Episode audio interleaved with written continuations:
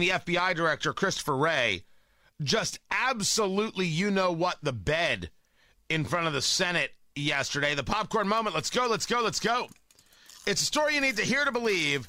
Then grab your popcorn because there is more. The border is is is a mess. We have people coming into the country who are doing great damage. Um, and uh, all that about Russia and Trump and all that, I don't, I don't really, really want to talk about that. As a matter of fact, I'm not sure I can talk about it. I don't think I can even comment on that. Trying to do, Americans uh, looked at what they perceived to be, and I think rightly so, a ton of money that was wasted on the Russia collusion investigation. So do you agree that the allegation of secret collusion between President Trump and Russia was a hoax? Yes or no? Uh, I, I don't think that's the terminology I would use, but uh, I think there's been a lot written on this subject, and uh, both in the special counsel's report, the inspector general's report. Yes or no, it's fine. So that's not a term I would use. Okay. Uh, do you agree that the Hunter Biden laptop was not Russia disinformation? Uh, now you're asking about an ongoing investigation uh, that I expect our folks to pursue aggressively, and I just I can't comment on that. Okay, and you possess the laptop, right? Uh, again, I can't discuss that in an ongoing okay. investigation. You can't even tell us whether or not you have Hunter Biden's laptop?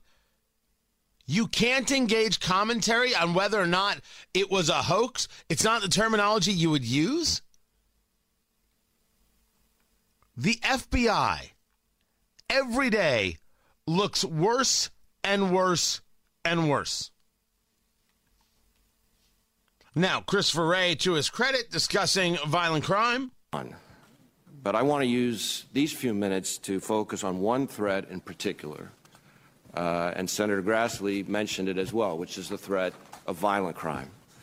You know, I speak with chiefs and sheriffs all the time, in fact, just about every week, sometimes more, and the number one concern I hear from them by far is rising violence in their communities, whether it's gangs terrorizing a neighborhood, well-known trigger pullers who keep finding their way back out onto the streets, robbery crews graduating from carjackings to aggravated assaults, and worse. The violent crime problem is real, and it's one we are firmly determined to combat. Yeah, there's no conversation of how uh, to combat it. I'm so glad you at least acknowledge uh, that it is indeed real. And what about the border? Uh, the border presents significant uh, security issues. There's a wide array of criminal threats that we encounter uh, down at the border. Uh, we, you mentioned a little bit in some of your questions, the transnational criminal organizations that use diverse and complex methods to traffic drugs. Uh, that then cascades over into prison and street gangs uh, who distribute it. I'm glad to hear him at least address these things as they are. But how could you begin to say, well, I don't know if I would call it a hoax.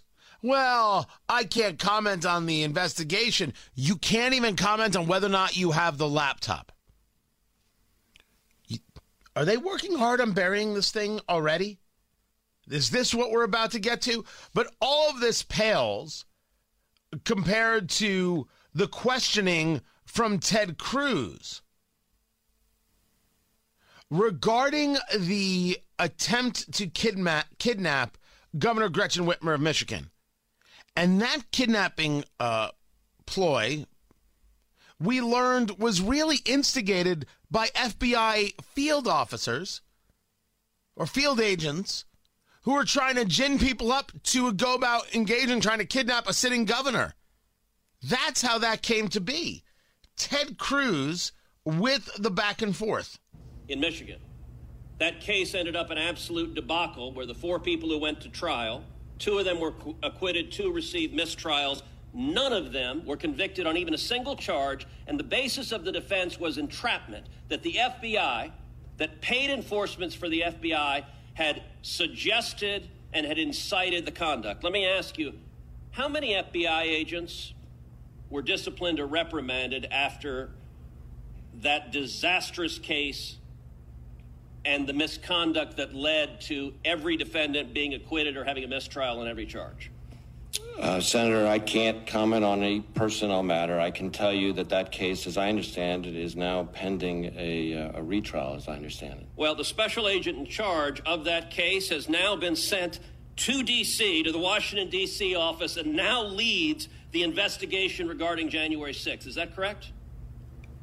That doesn't sound right to me. That does not sound right. The, the, the name of the individual is Steven D'Antuono. He was, he was run out of the F B I Detroit field office.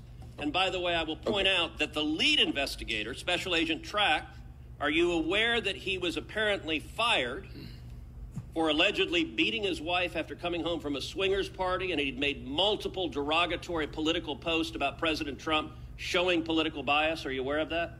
I am aware of, I think, the incident you're describing uh, and action that was taken about it. Uh, to clarify on the first part of your question, uh, Mister D'Antuono was the special agent in charge of the office, uh, the Detroit field office, and is now the assistant director in charge of the Washington field office. I thought you were asking about the agent who was responsible for the incident. So the guy in charge got promoted and is now in charge of the January sixth investigation. The guy in charge of the whole Detroit field office is now in charge of the whole Washington field office. That is astonishing. You got to love it when Ted Cruz does his thing. No one went to jail because no one did the thing that was claimed, which was trying to kidnap the governor. It was the F B I. The F B I has become a completely political organization, and maybe it always was, but they did a better job of, of covering it up. Those days are over. And Wray has not done a better job of cleaning house. There was a story out last week, the week before, maybe it was a month ago by now, where uh, Axios was saying, well, if Trump gets elected, he's going to fire hundreds, if not thousands, of, of, of bureaucrats and people in the State Department. He's going to clean house. He's going to put in his people. Well, you could argue that Trump doesn't always hire the best people. You, there's a history. You could argue that. But what's wrong with clearing house? If I was president, I'd clean house. There's not even a debate. I'd be firing people like it's my job. I'm the president. You work for me. You're gone. Military, F B I, State Department, we have a big need to start fresh.